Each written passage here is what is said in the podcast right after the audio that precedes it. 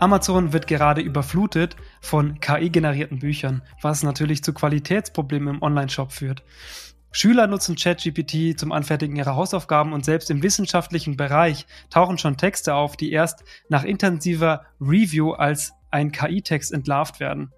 Der deutsche Gründer Richard Socher startete letztes Jahr mit You.com eine KI-basierte Suchmaschine, die Google selbst Konkurrenz machen soll.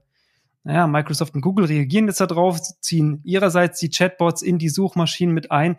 Aber all diese Entwicklungen, von denen wir gerade überall lesen, basieren auf einer Technik und genau die wollen wir uns heute mal näher anschauen. Die Rede ist von Chatbots und Dialogsystemen. Und damit herzlich willkommen zu Servus KI, deinem Forschungspodcast zum Thema künstliche Intelligenz der Universität Bamberg. Servus Patrick. Servus Lennart. Liebe Hörerinnen und Hörer, Sie kennen das Spiel. Wenn Ihnen dieser Podcast gefällt, dann drücken Sie doch gerne auf Abonnieren oder bewerten Sie unseren Podcast in Ihrer Podcast-App, also zum Beispiel Spotify, in Google oder Apple Podcast. Zu Gast heute hier im Podcast Professor Stefan Ultis. Grüß Sie. Hallo. Sie sind Professor der Universität Bamberg. Dort sind Sie Leiter der Abteilung Sprachgenerierung und Dialogsysteme. Und davor waren sie Forschungsleiter für Dialogsysteme bei Mercedes-Benz. Da werden wir wahrscheinlich nachher nochmal kurz drüber sprechen. Und Postdoc in der Spoken Dialogue Systems Group an der Universität Cambridge. Ja, wir möchten heute mit Ihnen über Chatbots und Dialogsysteme sprechen, wie das eigentlich zusammenhängt. Erste Frage an Sie. Google hat ja vor einigen Jahren den Google Assistant vorgestellt. Der hat telefonisch einen Tisch in einem Restaurant da vorreserviert und dabei hat die KI per Sprachsynthese wie ein echter Mensch tatsächlich die Details dieser Reservierung geklärt. Wir fragen uns, ist das schon ein Dialogsystem und wo sind die Unterschiede per Definition zwischen Sprachsystem und Dialogsystem? Ein Dialogsystem ist ein System, das eben mit dem Nutzer interagiert, ähm, per Sprache, gesprochene Sprache oder Textsprache. Meistens äh, kommen auch noch andere Modalitäten hinzu, wie ähm, Video oder so, oder ein Display, wo man dann was sehen kann. Ein wichtiges Kriterium dabei bei Dialog ist eben, dass es sich nicht um einzelne Äußerungen handelt, das System reagiert dann, dann ist wieder alles vergessen, sondern dass eben der Kontext mitgenommen wird. Also das System vergisst nicht, was im Gespräch bisher passiert ist und es geht über, über mehrere sogenannte Dialogschritte hinweg, wird dann das Gespräch fortgeführt. Und so ein System kann dann eben verschiedene Rollen einnehmen. Virtueller Assistent ist sicher eine der Rollen. Es kann die Rolle einnehmen von demjenigen, der irgendwo einen Tisch buchen möchte oder von demjenigen, der die Buchung annimmt und eben verarbeiten muss. In Ihrem Beispiel haben Sie von Google Duplex geredet und in der Definition würde ich schon sagen, dass es sich dabei um Dialogsystem handelt. Gilt das denn auch zum Beispiel für Siri, für Amazon Alexa und all diese gängigen äh, Sprachassistenten, die wir so kennen? Sind das alles Dialogsysteme, die eben diesen Kontext mitnehmen in die zweite und dritte Nachfrage? In gewisser Weise ja. Ähm, es ist natürlich bei diesen Systemen sehr eingeschränkt, inwieweit der Kontext tatsächlich dann zum Tragen kommt. Sie sind dazu in der Lage, in bestimmten Fällen für bestimmte Anwendungsfälle das zu tun. Bei vielen Situationen ist es aber auch gar nicht notwendig. Wenn jetzt jemand sagt, bitte Fenster öffnen, wird das Fenster halt geöffnet und fertig, da braucht man keine Rückfragen stellen. Also es kommt auch ganz klar darauf an, was für eine Art von Interaktion man hat. Jetzt haben wir gerade ähm, Stichwort ähm, Mercedes-Benz gehabt. Da kommen natürlich gleich Bilder von äh, Knight Rider, wo äh, Michael Knight mit seiner Uhr redet und das Auto fährt vor und holt ihn ab, macht das Dachfenster auf und er springt vom dritten Stock in das Auto rein. Was ist denn im Moment schon möglich und an was ähm, für Projekten haben Sie dort äh, gearbeitet bei Mercedes? Ich war dort äh, Leiter der Dialogforschung und wir haben geforscht an Themen, zum Bereich Sprachinteraktion im Auto. Genauer kann ich jetzt nicht unbedingt darauf eingehen. Ich würde mich eher darauf beschränken zu erklären, was im Auto schon möglich ist. Ein Mercedes hat schon die Fähigkeit, mit Ihnen, wenn Sie drin sitzen, so zu interagieren, wie es Alexa das zum Beispiel kann. Ähm, es reagiert auf Kommandos. Man kann sagen, navigiere mich da und dahin. Äh, ich habe Hunger, mir ist kalt. Ähm, und solche Dinge. Es gibt auch noch ähm, Anfragen wie nach dem Wetter, Musikbedienung und so weiter. Also all die gängigen Sachen plus den Sachen, die eben im Auto relevant sind, wie die Navigation, aber eben auch dann die Kontrolle der Fahrzeugfunktion wie Sitzheizung an, aus und so weiter. Diese ähm, Autos haben ja teilweise auch ähm, Sensoren um und kleine Kameras, die, die, die gucken, ob ich jetzt äh, gerade wach bin oder nicht. Also wenn man jetzt nochmal das Thema Dialogsystem allgemein betrachtet, ähm, welche Arten von Wahrnehmungen können denn alles noch dazugehören, außer jetzt der Sprachvermittlung? Also wenn wir jetzt miteinander uns unterhalten, ich benutze gerade meine Hände ähm, und man hat das Gesicht als Ausdruck, wir haben Modulation der Stimme, die wir nutzen für Kontext. Welche ähm, Sensoren sehen Sie dort aktuell und zukünftig im Einsatz? Ja, schön wäre es natürlich, wenn das alles auch im System funktionieren würde, wenn das System die ganzen Nuancen aufnehmen würde, die wir eben in unserer Interaktion äh, verwenden. Aktuell ist es tatsächlich eher so, dass das ähm, sehr limitiert eingesetzt wird, zumindest auch auf kommerzieller Ebene. In wissenschaftlichen Systemen gibt es allerhand von, von Forschungsprojekten, wo man eben untersucht, kann das aus der, aus der Mimik extrahiert werden, hat man irgendwie den ganzen Körper im Blick und dann werden Gesten mit, mit einbezogen, Zeigegesten, guck mal da oder so, was, was hat dann der Mensch gemeint? Daran wird überall geforscht und äh, sicherlich, also wünschenswert ist natürlich schon, das so gut wie möglich auch auf die Maschine abzubilden, damit die Maschine eben so gut wie möglich in der Lage ist, zu verstehen, wie wir Menschen kommunizieren, mit eben dem Ziel, dass Menschen sich nicht selbst verstellen müssen, um mit so einem System zu reden, sondern dass eben Menschen natürlich, wie sie auch, wie wir auch jetzt miteinander uns unterhalten, interagieren können, eben auch mit der Maschine. Wollen wir nochmal versuchen, diesen Terminus Dialogsystem abzugrenzen? Jetzt stelle ich mir vor, ich rufe zum Beispiel bei meiner Bank an, da gibt es eine Hotline, da spreche ich dann tatsächlich äh, zum Beispiel mein Thema an, ich komme in so einen Entscheidungsbaum rein. Das ist ja zum Beispiel kein wirkliches Dialogsystem, könnte ich mir vorstellen, weil ich sozusagen, es hat nichts mit, mit richtiger Intelligenz zu tun, oder doch? Wenn man sich die Definition anguckt, würde es auch unter die Kategorie Dialogsystem fallen, doch. Das heißt, das muss gar nichts mit äh, sozusagen mit dieser Intelligenz zu tun haben, sondern ein Dialogsystem kann im Prinzip auch äh, sein, dass es vordefinierte Antworten gibt, die das System einfach abspult und ich sozusagen in einen Entscheidungsbaum hineinkomme, wie zum Beispiel bei dieser Hotline. Künstliche Intelligenz ist ja im weitesten Sinne, dass eben ein System Verhalten an den Tag legt, vielleicht auch in eingeschränkter Version, dennoch Verhalten, das man eigentlich von Menschen kennt, ja. Und wenn ich mich mit dem System unterhalten kann per Sprache und das System redet mit mir per Sprache, fällt das im weitesten Sinne sicherlich auch unter dem Begriff Intelligenz. Mit ähm, aktuellen Chatbots ist ja schon ein kurzer Dialog möglich. Und die meisten von uns haben einen dieser Bots auch schon verwendet. Also lass uns mal ganz von vorne anfangen. Ähm, wie funktioniert ein solcher Chatbot? Was passiert, wenn ich da eine Anfrage eintippe und auf Enter drücke? Also da gibt's äh, zwei grundsätzlich verschiedene Technologien, die dahinter stehen. Das eine ist, ähm, wofür ChatGPT ja gerade auch äh, bekannt ist. Und da geht es eben um, um neuronale Netze, Deep Learning, sogenannte Large Language Models. Was passiert da? Das Large Language Model verarbeitet diese Eingabe Wort für Wort quasi und dann generiert dieses neuronale Netz, dieses Deep Neural Net, Wort für Wort die Antwort. Bis das neuronale Netz entscheidet, jetzt ist genug. Und das war's auch. Also bei der Technologie passiert im Prinzip das. Sie haben gerade gesagt, eben Wort für Wort ähm, generiert die das aus dieser Anfrage. Unsere Sprache ist jetzt strukturiert. Wir haben Subjekt, Prädikat, Objekt, aber muss ein Dialogsystem unsere Grammatik kennen, um einen Text zu generieren?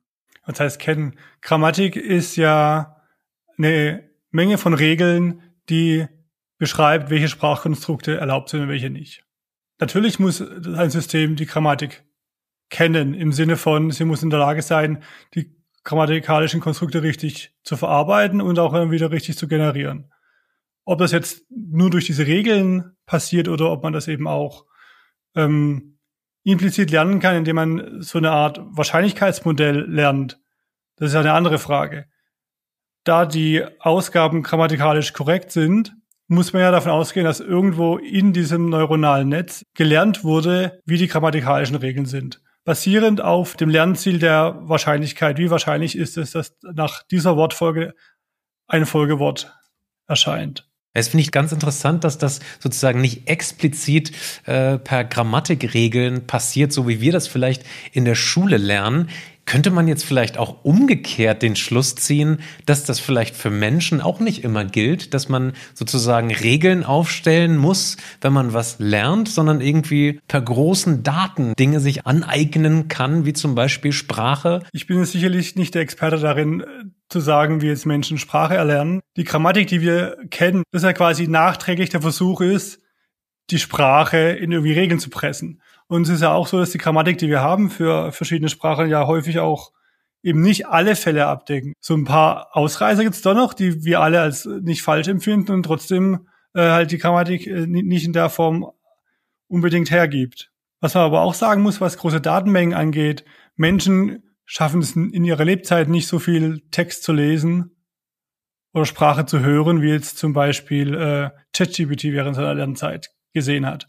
Also große Daten alleine ist nicht das, was das menschliche Lernen ausmacht. Menschen sind auch sehr gut in der Abstraktion, können sehr gut Querbezüge herstellen und so weiter und sind eben dadurch auch in der Lage, mit deutlich weniger Informationen, deutlich weniger Beispielen eben viel komplexere Dinge zu lernen.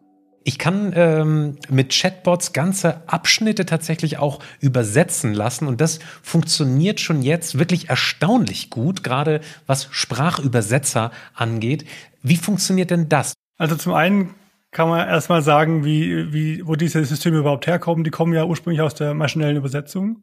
Da war eben das Problem, man hat eine Ausgangssprache und eine Zielsprache und dann ähm, hat sich halt vor einigen Jahren jemand ist ja auf die Idee gekommen, wie man eben diese Eingang, Eingangssprache sehr gut verarbeiten kann, um dann in so einem generativen Ansatz eben die, in die Zielsprache zu generieren. Also diese ganze Technologie, auf der auch ChatGPT basiert, kommt aus der maschinellen Übersetzung.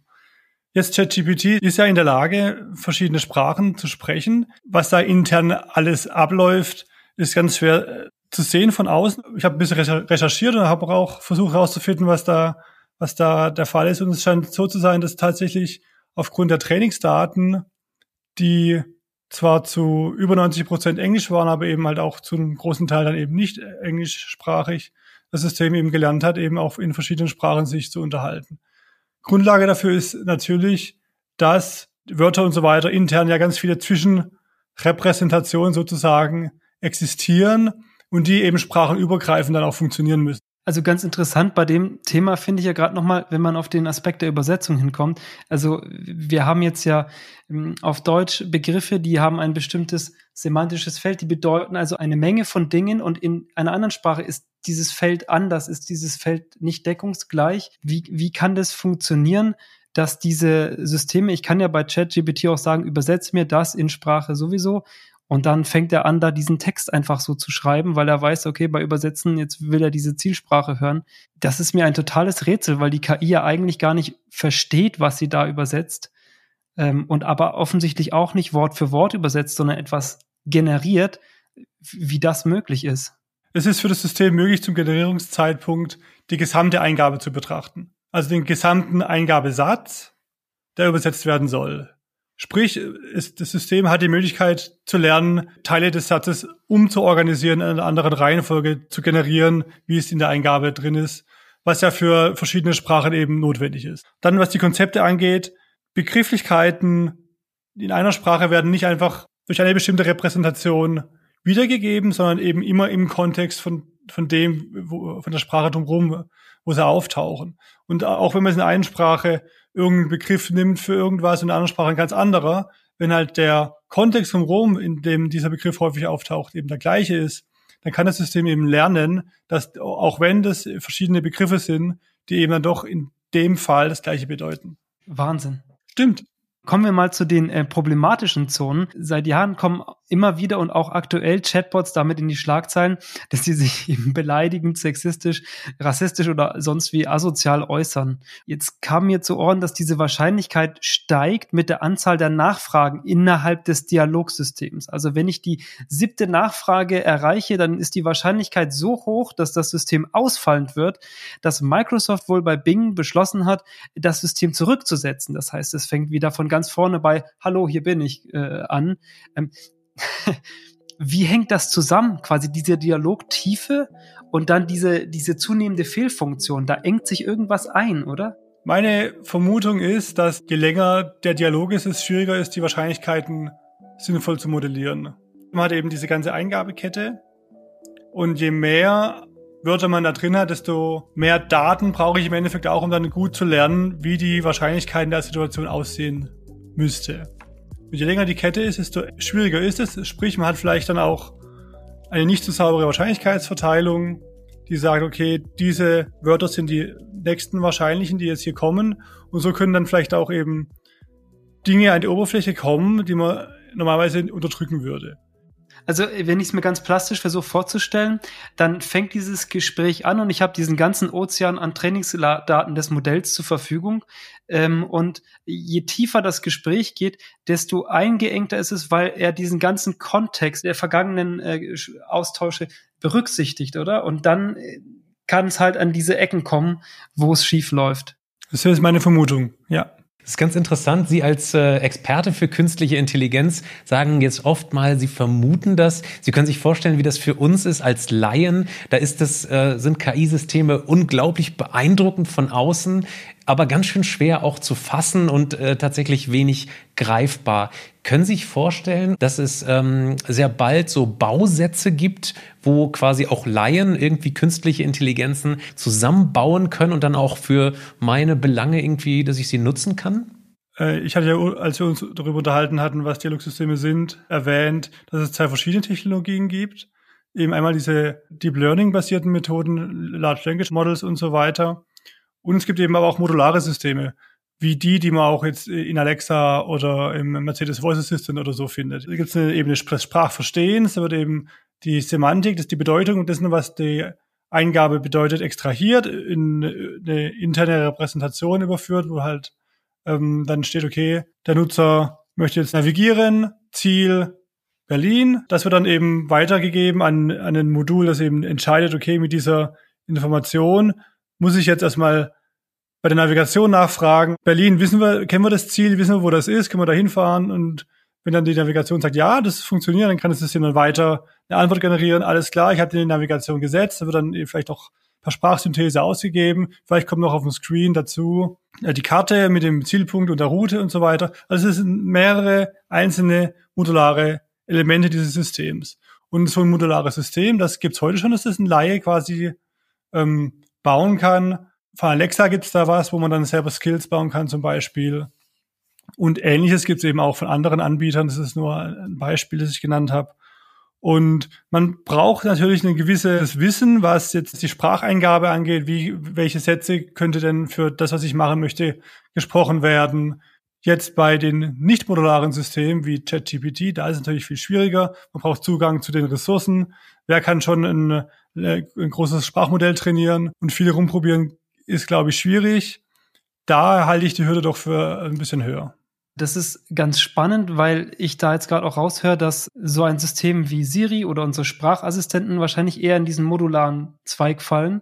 Und ähm, was mir im Alltag oft auffällt, ist, dass sie relativ wenig versteht. Also sie versteht den, die Sprache, das funktioniert, also Sprachverständnis und Sprachsynthese ist ziemlich problemfrei.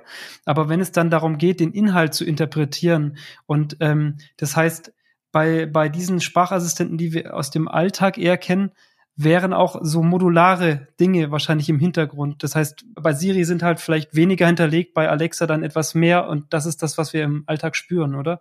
So ist es. Und wenn halt dann, wenn sie dann was sagen und es geht nicht, dann hat wahrscheinlich niemand dafür gesorgt, dass diese Art der Anfrage im System umgesetzt wird. Und bei ähm, ChatGPT, diesem Large Language Model, da sind wir im Bereich des Machine Learnings. Kann man das irgendwie auch kreuzen? Könnte ich diese verblüffende Power von ChatGPT irgendwie nutzen, um diese Assistenten, die wir haben, zu verbessern? Oder sind das eigentlich zwei sehr unterschiedliche Ansätze an der Stelle? Also was ist denn diese, diese verblüffende Power? Diese verblüffende Power ist ja quasi, dass ChatGPT mit einer mehr oder weniger beliebigen Eingabe eine sprachlich sehr ausgefeilte Antwort geben kann. Und das kann man natürlich als Ende-zu-Ende-System umsetzen, so wie es bei ChatGPT gemacht wurde. Man könnte natürlich das auch für einzelne Teilprobleme verwenden. Man könnte zum Beispiel sagen, ich habe es hier als System, das System möchte eine bestimmte Antwort an den Nutzer geben, die jetzt irgendwie in einer strukturellen Form da ist. So nach dem Motto, Navigationsanfrage war okay, ähm, Ziel ist Berlin, Brandenburger Tor. Das könnte man strukturell, strukturiert äh, als strukturelle Information in so ein Large Language Model reingeben und das gibt dann einfach einen schönen Text aus, zum Beispiel. Das ist sicher, das wird auch, wird gemacht und ist äh, sicher auch äh, was, wo es jetzt in Zukunft mehr, mehr gemacht wird. Ich denke, auf der Sprachverständnisseite kann man das eben umgedreht auch vielleicht verwenden. Das ist so eine Art semantische Interpretation der Eingabe macht. Man kann das auch für die Dialogentscheidung verwenden. Die Frage ist im Endeffekt, an welcher Stelle im System möchte ich wie viel Kontrolle darüber haben, was das System tut. Bei ChatGPT hat man über die Eingabe Kontrolle und dann nicht mehr. Dann passiert was und dann kommt eine Antwort. Dann kann ich die Antwort, die möglichen Antworten noch ranken, da habe ich nochmal eine Kontrolle und das war's im Endeffekt. Wenn man dem System quasi so eine übergeordnete Idee von einem Gesprächsverlauf, das ist vielleicht ein bisschen längeres Gespräch ist, so wie wir jetzt, so eine Abfolge, das äh, will man ja vielleicht irgendwie Kontrolle ausüben, als auf Systemseite, dass das System eben in der Lage ist, diese verschiedenen Phasen im Gespräch eben auch zu durchleben. Und das ist halt was, was mit ChatGPT aktuell noch sehr schwer möglich ist. Dann kommen wir jetzt mal an dieser Stelle auch ähm, auf andere Variationen von Sprachsystemen zu sprechen. Äh, ein Freund hat mir vor ein paar Wochen, ich glaube, es ist schon Monate her, tatsächlich mal den Link zu einem Bildgenerator äh, geschickt, also Stable Diffusion und äh, Midjourney. Ähm, diese Systeme können auf Anfrage aus Text sozusagen tatsächlich ein Bild äh, per KI ähm, zeichnen oder, oder bereitstellen. Da gibt's die verrücktesten Grafiken, die dann da tatsächlich rauskommen. Äh, und alles, was dieses System braucht, ist tatsächlich dann eine Textbeschreibung und dann kriegt man das gewünschte Bild. Funktionieren diese Bildgeneratoren ähnlich tatsächlich wie die bisherigen Sprachsysteme, die Sie schon vorgestellt haben, oder ist das nochmal was ganz anderes? Es funktioniert ähm, ein bisschen anders. Dennoch sind die, ist die grundlegende Technologie die gleiche. Im Machine Learning Bereich spricht man auch von Sequenz to, Sequence to Sequence Models. Es wird einfach eine Sequenz eingelesen und eine Sequenz ausgegeben. In dem einen Fall ist die Sequenz eine Sequenz von Wörtern, ja. In dem anderen Fall ist die Sequenz eben eine Sequenz von Pixeln vielleicht. Die Deep Learning Technologie, die dahinter steht, die ist recht ähnlich. Und bei, bei Midjourney weiß man ja, glaube ich, nicht so richtig, was da, welche Technologie da zum Einsatz kommt. Bei Delhi, ist ja auch von OpenAI, da wird die gleiche Technologie verwendet, wie es bei ChatGPT im Prinzip. Also auch so ein, so ein Transformer-Modell. Äh, dieser Erfolgszug von diesen Systemen scheint ja äh, gerade keine Grenzen zu kennen. Das Deep Learning Sprachmodell ProGen kann Aminosäuresequenzen entwerfen, ohne die Regeln der Proteinfaltung überhaupt zu kennen. Ähm, da haben die also ein Sprachsystem anscheinend mit der Sprache der, der RNA trainiert und stellen nun Anfragen an die KI. Und damit haben sie sogar antibakterielle Proteine entworfen, die ähneln dann so ein bisschen so Speichel, was wir aus der Natur kennen. Ähm, und die haben schon erste äh, bakterielle Erreger erfolgreich getötet. Wie dehnbar sehen Sie dieses Einsatzgebiet von dieser Technologie? Also wie gesagt, es sind ja von Haus aus nicht erstmal Sprachmodelle, sondern eben diese Sequenzmodelle, die eben Sequenzen einlesen und Sequenzen ausgeben. Und eben alles, was als Sequenz, was als Sequenz dargestellt werden kann, und wo genug Daten vorhanden sind, ist dann ein potenzieller Kandidat für solche Modelle, dass man damit was äh, Interessantes machen kann. Das bei ChatGPT sehen wir ja auch, dass es eben nicht nur mit natürlicher Sprache funktioniert, sondern eben auch mit Programmiersprachen. Man kann Programmiersprachen auf die Eingabe, in die Eingabe reinstecken und fragen, wo ist denn hier der Fehler? Dann kriegt man auch eine schöne Erklärung, wo der Fehler ist, wenn einer da ist. Das stimmt nicht immer hundertprozentig, aber ich, oft auch doch. Also das ist halt eine Frage dessen, was man als Sequenzen darstellen kann. Können Sie mal mit, Musik probieren und gucken, was da passiert. Gibt's ja auch schon erste, erste, erste Dinge. Jetzt haben wir gesehen, also auf der einen Seite haben wir diese ähm, Deep Learning Large Language Models, auf denen ChatGPT gebaut ist und dann auf der anderen Seite eben modulare Systeme. Beides äh, versucht eben einen Ansatz zu ähm, KI-generierten Dialogsystemen zu bauen, wenn wir jetzt mal in die Zukunft gucken, wie weit sind wir denn weg von dieser Vision? Bei Star Trek kann er dann einfach sagen, hallo Computer, und dann stellt ihm eine Frage und der Computer antwortet fließend, versteht den Kontext, hat die Gesten gelesen, zeigt auch Bilder vielleicht, greift auf die Daten vom Raumschiff zu. Wie nah sind wir an einer solchen äh, Zukunft? Ja gut, mit der heutigen Geschwindigkeit in der Entwicklung äh, werde ich jetzt keine äh, Schätzung abgeben, wie lange es noch dauert. Aber der Beitrag von einem Sprachmodell wie ChatGPT auf das, was Sie beschrieben haben, darf man jetzt nicht überschätzen. Das ist jetzt ja auf textuell sprachlicher Ebene ein sehr interessantes Modell, das sehr viel kann. Aber auch in Ihrer Frage steckt ja schon ganz viel mehr drin, als es nur diese textsprachliche Ebene, sondern eben Gestik, Mimik, Kontextverständnis, die, die Situation zu begreifen, zuverlässig auf Daten zugreifen können, was ja eben ChatGPT nicht kann, weswegen halt dann auch die ganzen Halluzinationen äh, auftauchen. Das sind alles noch ungelöste Probleme, wie das eben alles zusammengebracht werden kann. Da ist natürlich noch viel zu tun. Wobei man auch sagen muss, dass der Hardware-Computer, also man sagt, Computer, mach dies und das. Gut, kann ich auch zu meinem Mercedes sagen, Mercedes, fahr mich nach Hause. Also teilweise geht's dann halt doch schon. Also man muss halt genauer gucken, welchen Teil dieser Star Trek-Vision man dann wirklich meint. Jetzt wollte ich noch mal ganz kurz nachhaken. Sie haben gerade äh, das Wort Halluzinationen ähm, verwendet. Können Sie das noch mal ganz kurz erläutern, äh, was das bedeutet in dem Kontext? Also von Halluzinationen spricht man, wenn so ein, so ein Sprachmodell wie ChatGPT eben Dinge generiert, Text generiert, der eben faktisch nicht korrekt ist. Also zum Beispiel eine Biografie von jemandem, den es gar nicht gibt, weil das ist ja möglich. Ich sage, äh, schreibt eine Biografie zum Baron von Münchhausen und sie schreibt ja eine Antwort. ChatGPT generiert was, weil es eben auf Statistik beruht. Und da kann man da natürlich immer irgendwas generieren. Und wenn dann ChatGPT sagt, oh, sorry, da möchte ich jetzt nichts zu sagen, dann ist es meiner Meinung nach eine Regel, die da extra eingebaut wurde, davor oder danach ähm, nichts generiert ist. Ist aber auch hier eine Vermutung. Wir haben hier in, in der ersten Folge dieses Podcasts auch über wissensbasierte Systeme gesprochen. Die Frage ist ja jetzt am Ende, brauchen wir eigentlich auch neue Ansätze, um diese Dialogsysteme irgendwie noch besser zu machen oder brauchen wir auf der äh, Gegenseite vielleicht einfach noch mehr Daten? Also welcher Hebel sehen Sie da für die Zukunft? Muss man vielleicht auch KI-Systeme da kombinieren oder geht es tatsächlich um die qualitative Datenmenge? Also wenn Sie das Dialogsystem meinen, schätze ich, Sie meinen solche Systeme wie ChatGPT. Für mich ist ChatGPT kein Wissensspeicher, das ist ein Sprachmodell, das lernt eben sehr gut Sprache zu generieren, das nächste Wort vorherzusagen. Darauf kann man es meiner Meinung nach herunterbrechen. Und es ist eben kein Wissensspeicher. Wenn ich einen Wissensspeicher möchte, nehme ich einen Wissensspeicher, ähm, der eben mit allen Problemen eines Wissensspeichers daherkommt. Aber ich kann mich halt darauf verlassen, dass was ich reinstecke, kommt auch garantiert so wieder raus, wie ich es reingesteckt habe. Und für Fakten ist es meiner Meinung nach die sinnvollere Art und Weise, damit umzugehen. Dialogsysteme gibt es ja eben nicht nur diese ChatGPT, Large Language Models, sondern eben auch die modularen, die machen das ja eben. Da wird eben ganz viel Technologie kombiniert. Für jede Aufgabe wird quasi das verwendet, was am besten funktioniert. Ähm, sicherlich gibt es ja bei den Modularen auch viele Nachteile. Man hat viele Einzelmodule, man muss irgendwie diese Zwischenrepräsentation, die man da irgendwie hat, irgendwo herbekommen, die fallen ja nicht vom Himmel und so weiter. Aber man hat eben den Vorteil, dass man eben viele Technologien kombinieren kann, äh, eben das, wofür es am besten geeignet ist, dann auch einbinden.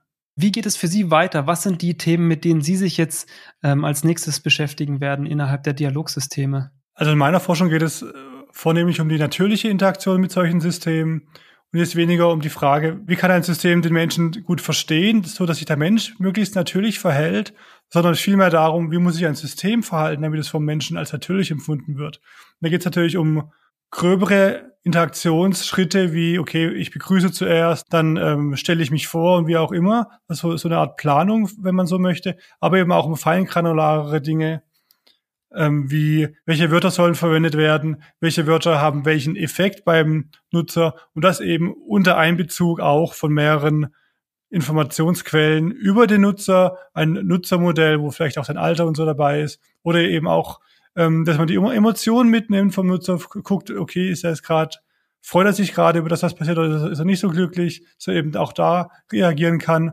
Aber wenn dann auch die Frage, wie kann ein System reagieren? Ein System hat meiner Meinung nach keine eigenen Emotionen. Jeder weiß das. Wenn ein System sagt, oh, das tut mir aber leid, mir geht's auch schlecht, ich übertreibe es ein bisschen, das würde dem System keiner abkaufen. Aber da ist halt eben die Frage, was ist es denn, was wir als Menschen von so einem technischen System an Verhalten erwarten und was sind wir nicht bereit, ihm abzukaufen? Und wie kann man das eben technisch so umsetzen und auch lernen, dass man eben nicht alles per Hand modellieren muss, sondern es eben in dem lernenden System lernen können. Super spannend. Vielen, vielen Dank für diesen Abschluss. Das war's für heute. Vielen Dank für Ihre Zeit und Ihre Expertise. Professor Stefan Ultis. Liebe Zuhörerinnen und Zuhörer, jetzt sind Sie dran. Wenn Sie noch eine Frage haben, dann melden Sie sich doch per E-Mail gerne bei uns. Das ist servus-ki.uni-bamberg.de. Gerne können Sie uns auch folgen auf LinkedIn oder YouTube. Bis zum nächsten Mal. Machen Sie es gut. Bis bald.